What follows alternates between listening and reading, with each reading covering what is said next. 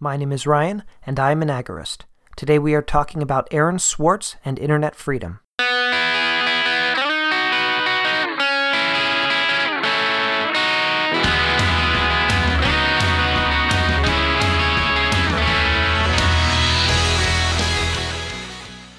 In the late 90s and early 2000s, the internet was transitioning. It was opening up. New free market standards were appearing and allowing for unprecedented interoperability and innovation on the web.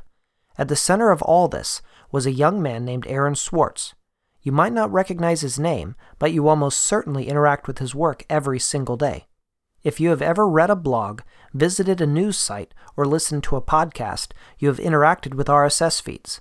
RSS is a standardized XML specification for sharing news and information in a format that is readable by both humans and machines. As a young teenager, Aaron Swartz was one of the people who designed this specification. The free and open exchange of information was his passion. This podcast, Technoagorist, is published under a Creative Commons license, as is every other MLGA Network original podcast.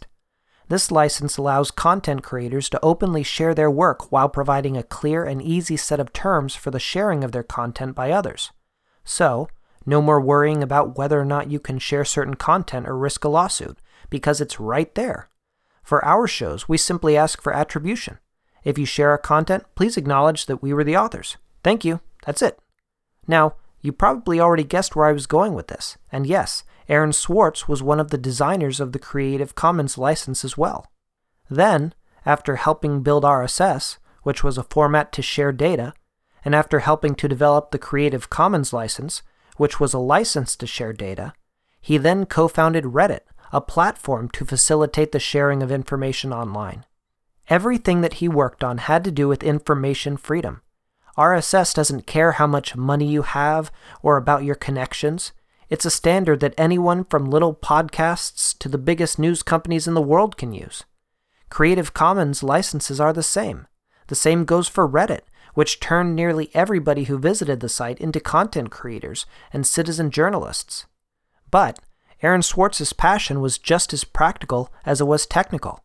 In 2011, when the US government wanted to criminalize information sharing with SOPA, or the Stop Online Privacy Act, he became an activist and a vocal critic of the legislation.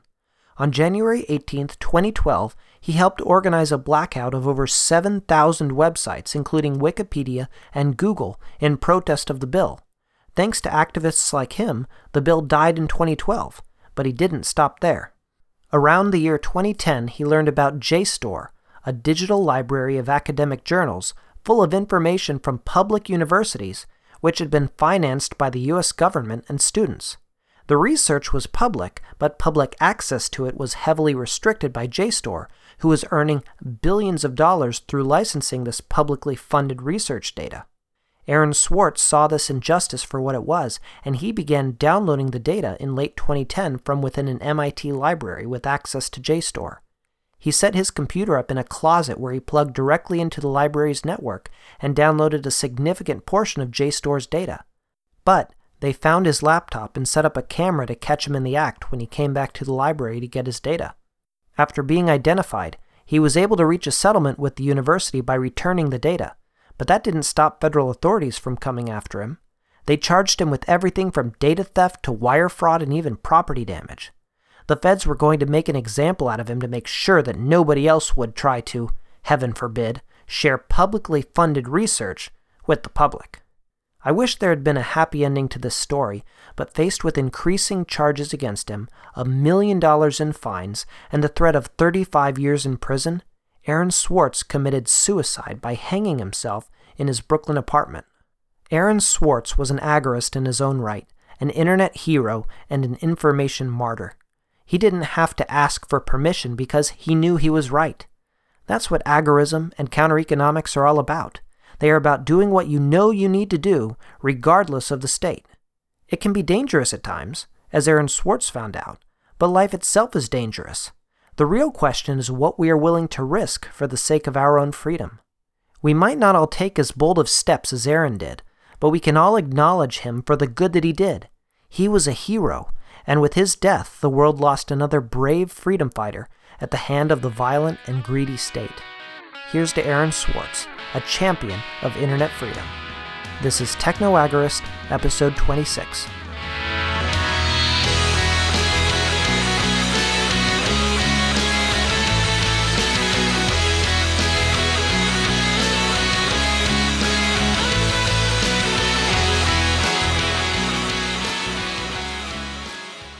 This is an MLGA Network original podcast. Find more great content at mlganetwork.com.